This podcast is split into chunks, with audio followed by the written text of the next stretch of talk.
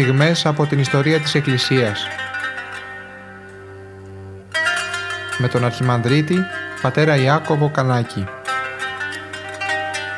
Πρωτοσύγγελο της Ιεράς Μητροπόλεως Γόρτινος και Μεγαλοπόλεως.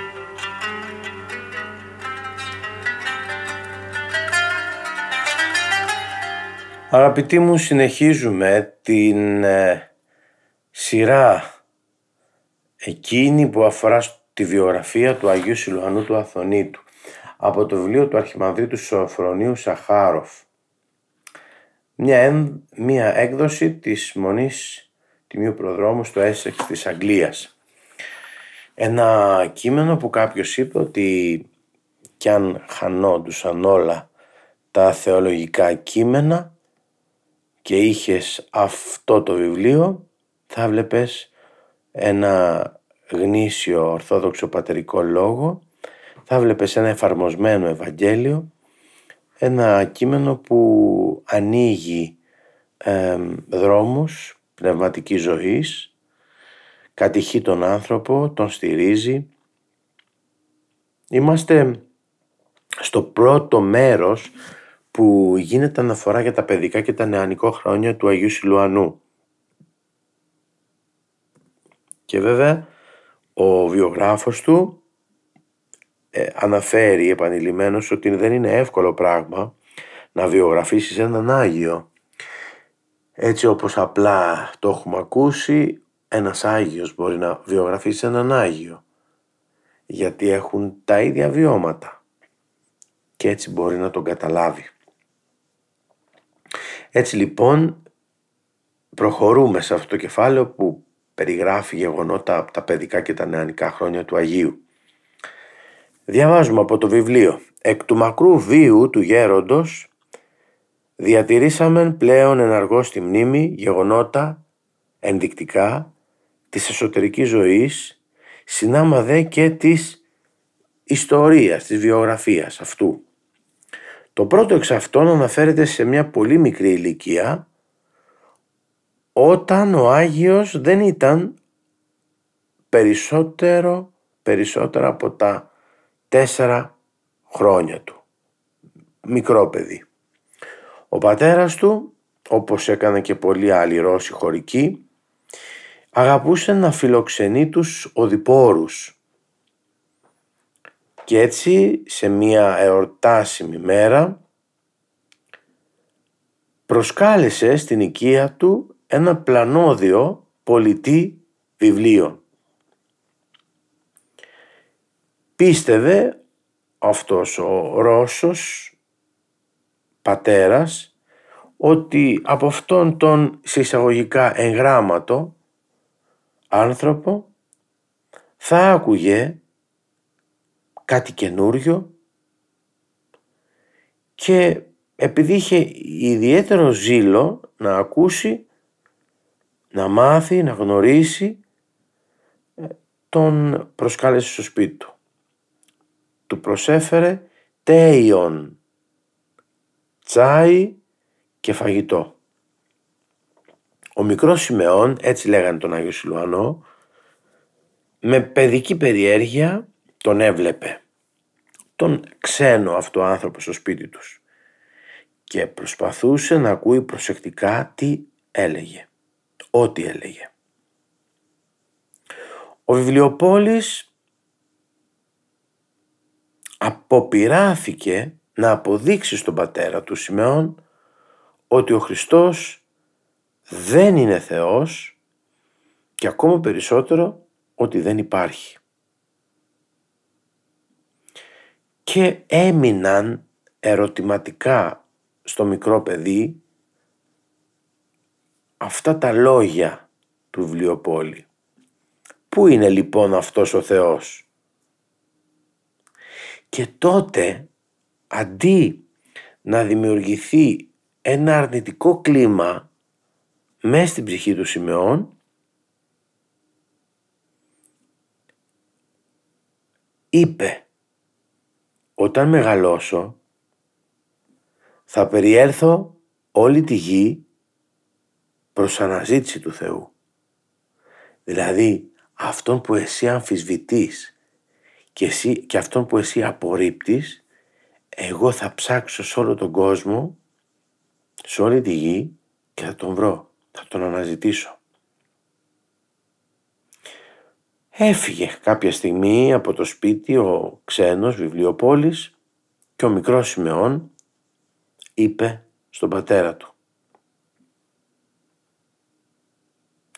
«Εσύ με διδάσκεις να προσεύχομαι και αυτός λέει ότι ο Θεός δεν υπάρχει». Του απαντάει ο πατέρας του «Νόμισα ότι αυτός ο άνθρωπος ήταν σπουδαίος αλλά απεδείχθη ότι ήταν ανόητος. Μην τον ακούς. Βέβαια, η απάντηση αυτή του πατέρα προς το παιδί θα του έδωσε κάποια ανάπαυση, αλλά δεν εξάλληψε από την ψυχή του την αμφιβολία, η οποία μπήκε μέσα του. Από τότε πέρασαν πολλά χρόνια. Ο Σιμεών έγινε ένας μεγαλόσωμος και δυνατός άντρας και εργάζεται όχι μακράν του χωρίου στο κτήμα του πρίγκιπα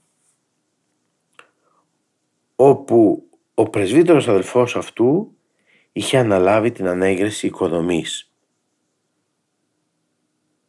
Έτσι κάνανε έναν συνεταιρισμό, μία συνεργασία, συνέργεια. Ο Σιμεών ήταν ξυλουργός και αυτό το επάγγελμα είναι πολύ ιερό επάγγελμα. Ο Χριστός άσκησε αυτό το επάγγελμα. Το συνεργείο είχε ως οικονόμο μία απλή χωρική. Αυτή πήγαινε πότε στο προσκύνημα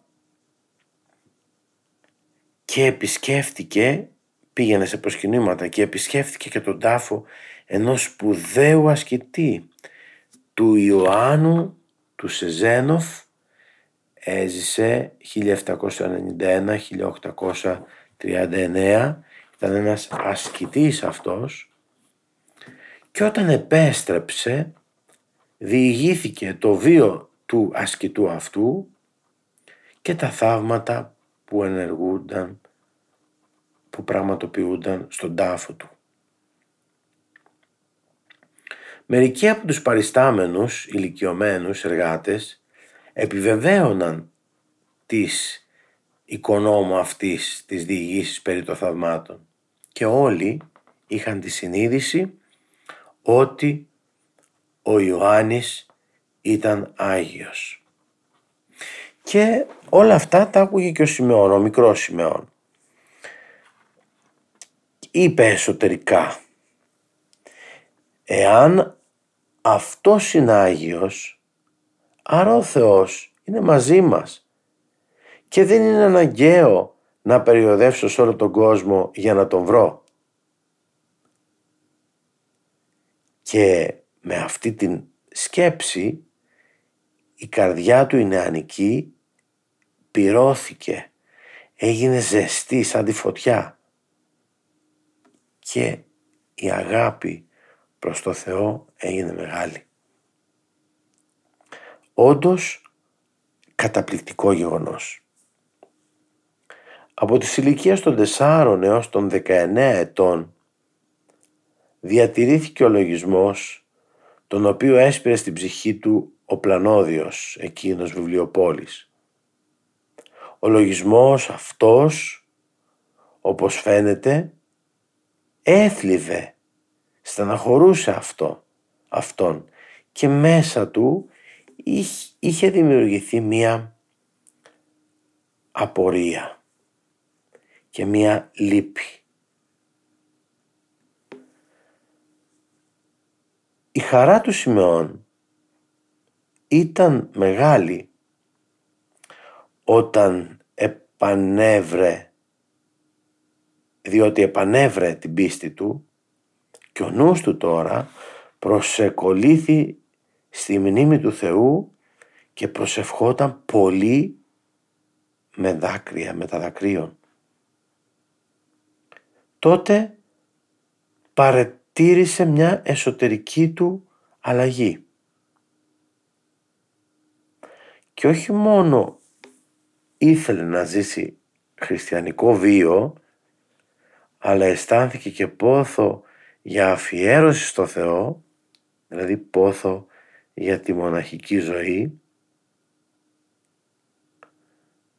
Και αυτό το έβλεπε και στη συναναστροφή του με τους άλλους ανθρώπους και ακόμα με αυτές τις κόρες του πρίγκιπα τις οποίες δεν έβλεπε με ένα πονηρό τρόπο αλλά σαν πραγματικές αδελφές του άνευ επιθυμίας ενώ πριν αισθανθεί αυτό το βίωμα με το Θεό και ακόμα με αυτές τις γυναίκες ενοχλούνταν. Ζήτησε λοιπόν αυτές τις μέρες, εκείνο τον καιρό, την ευχή του πατέρα του για να πάει και να αναζητήσει το μέλλον του έτσι όπως το είχε προσδιορίσει στο μυαλό του και τότε πήγε σε ένα πανεπιστήμιο ε, ασκητικής ζωής, μονα, μοναχικής ζωής που ήταν η μεγάλη λάβρα του Κιέβου από την οποία έχουν προέρθει πάρα πολλοί Άγιοι και μέσα από κείμενα ξέρουμε το ύψος εκείνων των πνευματικών αναβάσεων που είχαν οι μοναχοί σε αυτήν. Όμως ο πατήρ, ο πατέρας του, του απάντησε κατηγορηματικά. Θέλω πρώτα να υπηρετήσεις τη στρατιωτική σου θητεία και, ίσα, και ύστερα είσαι ελεύθερος να πας όπου θέλεις. Περίπου τρεις μήνες πέρασε σε αυτή την κατάσταση ο Σιμεών. Κατόπιν η χάρις αυτή τον εγκατέλειψε και επέστρεψε στις φιλίες με τους συνομιλικούς του, ήρχισε και πάλι περιπάτους με τις κοπέλες, έπινε βότκα, έπαιζε ακορντεόν και εν γέννη ζούσε έναν τρόπο όπως και οι άλλοι νεαροί συνομιλικοί του ε, στο χωριό. Εξωτερικά ήταν νέος, δυνατός, ωραίος και εύπορος και έτσι περνούσε τη ζωή του. Απολάμβανε σε αυτή την τρυφή την ζωή του. Στο χωριό ήταν αγαπητός, τον αγαπούσαν γιατί ήταν ειρηνικός και ήταν ευχάριστος στην παρέα. Και βέβαια όλες οι νεαρές κοπέλες τον ήθελαν ως έναν ε, επίζηλο σύζυγο. Ο ίδιος, όπως λέει εδώ ο βιογράφος του, εθέλχθη υποτινός. Έγινε ιδιαίτερα επιθυμητός σε μία από τις νεαρές κοπέλες και πριν να τεθεί θέμα γάμου συνέβη να συνευρεθεί μαζί της. Το αξιοσημείωτο είναι ότι το επόμενο πρωί ενώ εργαζόταν με τον πατέρα του εκείνος με έναν ήπιο τρόπο και τόνο στη φωνή του, είπε, του είπε «Πού ήσουν χθες παιδί μου» Θλιβόταν η καρδιά μου. Αισθανόμουν θλίψη. Αυτός ο μιλήχιος τρόπος που μίλησε τυπώθηκε μέσα στην ψυχή του, του Σιμεών και δεν τους ξέχασε ποτέ. Αντίθετα πολλές φορές ερχόταν στο μυαλό του τα λόγια, ερχόντουσαν στο μυαλό του τα λόγια του πατέρα του. Και με ένα ε, τρόπο ταπεινό αλλά και με επίγνωση έλεγε «Εγώ στο μέτρο του πατέρα μου δεν έφτασα. Εκείνος ήταν εντελώς αγράμματος. Ακόμα και το πάτερ ημών το έλεγε με λάθη. Έμαθεν αυτό εξακοής στο ναό και το πάτερ ημών ακόμα το ήξερα εξακοής. Αλλά ήταν πράος και σοφός άνθρωπος. Ο Σιμεών είναι ένα μέλος μιας πολυμελούς οικογενείας. Ο πατέρας, η μητέρα, πέντε γη και δύο κορίτσια, δύο θυγατέρες. Και είχαν αγάπη μεταξύ τους. Ήταν μια αγαπημένη οικογένεια. Τα μεγάλα παιδιά εργάζονταν με τον πατέρα τους μαζί. Κάποια μέρα, κατά το θερισμό, ήταν η σειρά του Σιμεών να ετοιμάσει το γεύμα. Αυτός όμως δεν θυμήθηκε ότι ήταν η μέρα Παρασκευή και έβρασε χοιρινό κρέας και όταν γύρισαν από τη δουλειά τα μέλη της οικογένειάς του έφαγαν και έφαγαν όλοι. Από τότε πέρασαν έξι μήνες. Το χειμώνα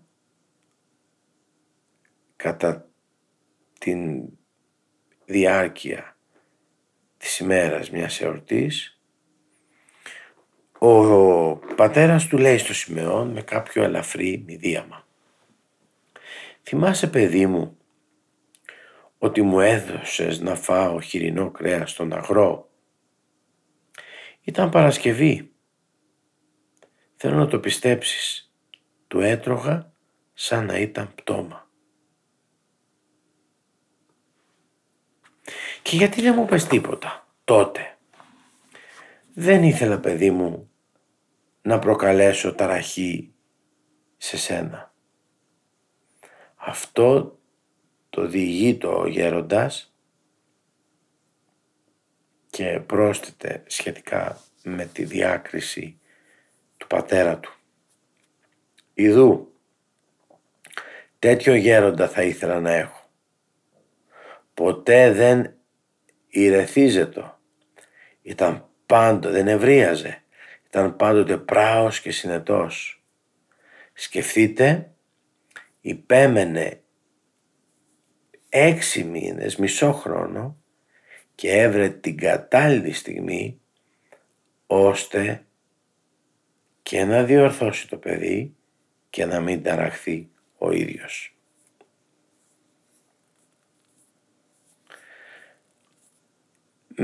Πάλι σχετικά με τα στοιχεία του σώματος. Ο Σιλουανός ήταν ένας άνδρας εξαιρέτου φυσικής δυνάμεως. Ήταν ένας πολύ δυνατός άνδρας, στηριώδης. Και το ομολογούσαν αυτό όλοι. Ήταν νέος πρώτης στρατιωτικής θητείας του όταν μια μέρα, η μέρα του Πάσχα, μετά το πλούσιο γεύμα, ανεχώρησαν τα αδέλφια του να επισκεφτούν φίλους, αυτός όμως παρέμεινε στο σπίτι. Η μητέρα του τον ρώτησε αν ήθελε λίγα αυγά. Δεν αρνήθηκε. Αυτή έβρασε μια μεγάλη χύτρα, σε μεγάλη χύτρα, 50 περίπου αυγά. Και αυτός τα έφαγε όλα. Φανταστείτε γιατί σωματότυπο μιλάμε. Εκείνο τον καιρό εργαζόταν με τα αδέλφια του στο κτήμα του πρίγκιπα κατά τις ε, ημέρες των εορτών πήγαινε στην ταβέρνα και εκεί συνέβαινε να πίνει σε μία νύχτα τρία λίτρα βότκα και παρόλη τη μεγάλη αυτή ποσότητα δεν μεθούσε.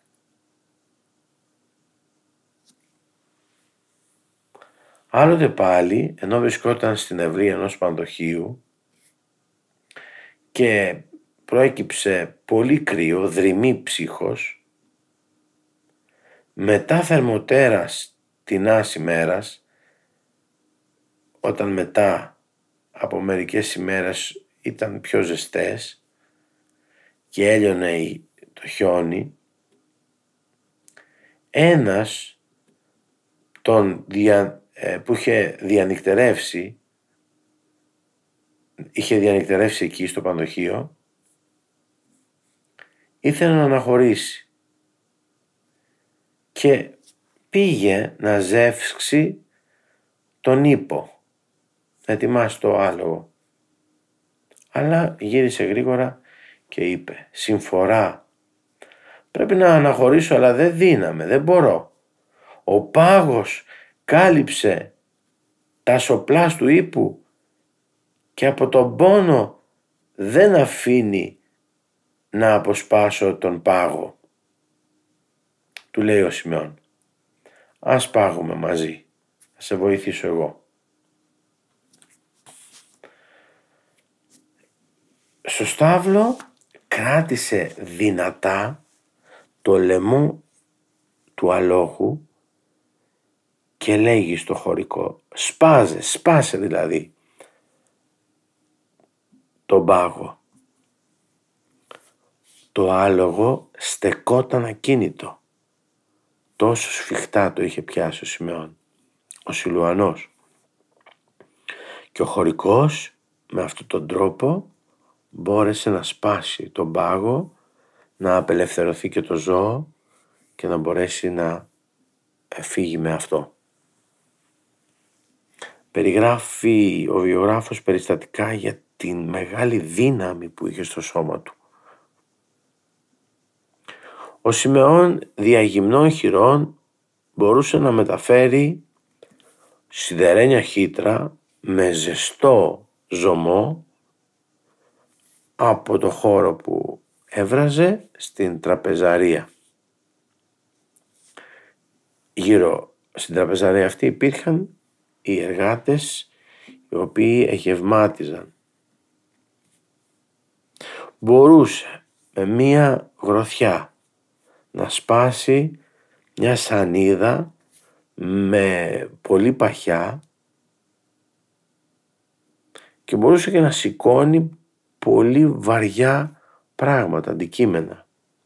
Είχε σπάνια αντοχή στον καύσωνα και στο ψύχος μπορούσε να τρώει πολύ και να εργάζεται πολύ. Η φυσική όμως δύναμή του θα χρησιμοποιηθεί αργότερα για άλλα πράγματα. Για τα μεγάλα παλέσματά του στην πνευματική ζωή. Όλη αυτή η ασκητικότητα, η δύναμη θα έρθει και θα μπει σε, σε έναν ωραίο δρόμο. Θα δοθεί όλη αυτή η δύναμη στη λατρεία του Θεού, στην προσευχή. Η φυσική όμως δύναμή του θα χρησιμεύσει λοιπόν για εξαιρετικές ασκήσεις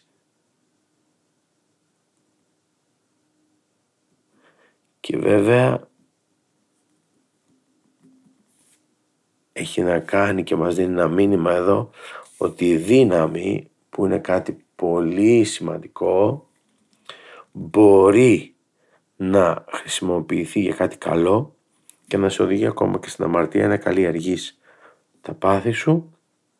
Μπορεί όμως και να χρησιμοποιηθεί για κάτι πολύ καλό που είναι η άσκηση στο σώμα και στην ψυχή.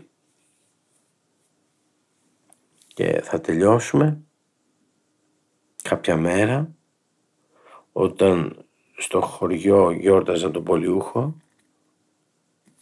ο Σιμεών με κάποιον φίλο του έπαιζε ακορντεόν και δύο αδελφοί οι υποδοματοποιοί του χωριού έρχονταν προς αυτούς από αντίθετη κατεύθυνση.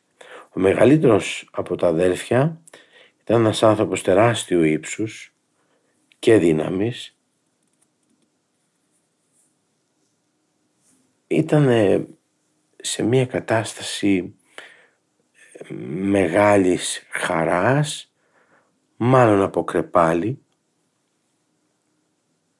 και μόλις πλησίασε προσπάθησε να εμπέξει τον Σιμεών και να αρπάξει και το ακορντεόν από τα χέρια του. Όμως ο Σιμεών το έδωσε στο διπλανό, στο φίλο του. Εστάθη κατά πρόσωπον του υποδηματοποιού και προσεπάθη να πείσει αυτόν να βαδίσει το δρόμο του. Θα του είπε πήγαινε στο δρόμο σου. Αυτός όμως επιθυμούσε να δείξει ότι είναι ανώτερος όλων των νεαρών του χωριού. Και μάλιστα σε μια τέτοια ημέρα που θα ήταν και άλλοι και νεαρές κοπέλες όλοι παρακολουθούσαν. Ιστι αυτήν μάλιστα ημέρα καθήν όλα νεάνιδες ήσαν έξω των οικειών και παρακολουθούσαν με τα γέλοτο στη σκηνή. Επιτέθη κατά του Σιμεών. Ιδού πώς διηγείται περί αυτού ο ίδιος ο γέροντας. Καταρχάς σκέφτηκα να υποχωρήσω αλλά αμέσως φοβούμενος τις ηρωνίες των κοριτσιών τον χτύπησα στο στήθος. Το σώμα του εξικοντίστη μακράν απ' εμού και έπεσαν κάτω, βαρύς, ύπτιος εν το μέσο. Και εκ του στόματός του άρχισαν να βγαίνουν αφροί και αίμα. Τον οκρατήθηκαν όλοι, φοβήθηκα και σκέφτηκα. Σκότωσα, φώνευσα και έμεινα κίνητος. Όμως αγαπητοί μου σε αυτό το πραγματικά πολύ ενδιαφέρον σημείο της βιογραφίας του που δεικνύει τη ζωή του πριν την πραγματική του προσέγγιση στο Θεό. Βλέπουμε τον Σιμεών τον μετέπειτα Σιλουανό ε, να περιγράφεται μέσα από το κείμενο το πόσο είχε απομακρυνθεί από το Θεό. Και αυτό είναι ένα πολύ παρήγορο γεγονός ότι και άνθρωποι που είναι πολύ μακριά από το Θεό μπορεί μπορούν να έρθουν πολύ κοντά του. Όμως θα συνεχίσουμε την επόμενη φορά πάλι από αυτό το ωραίο σημείο που βρισκόμαστε.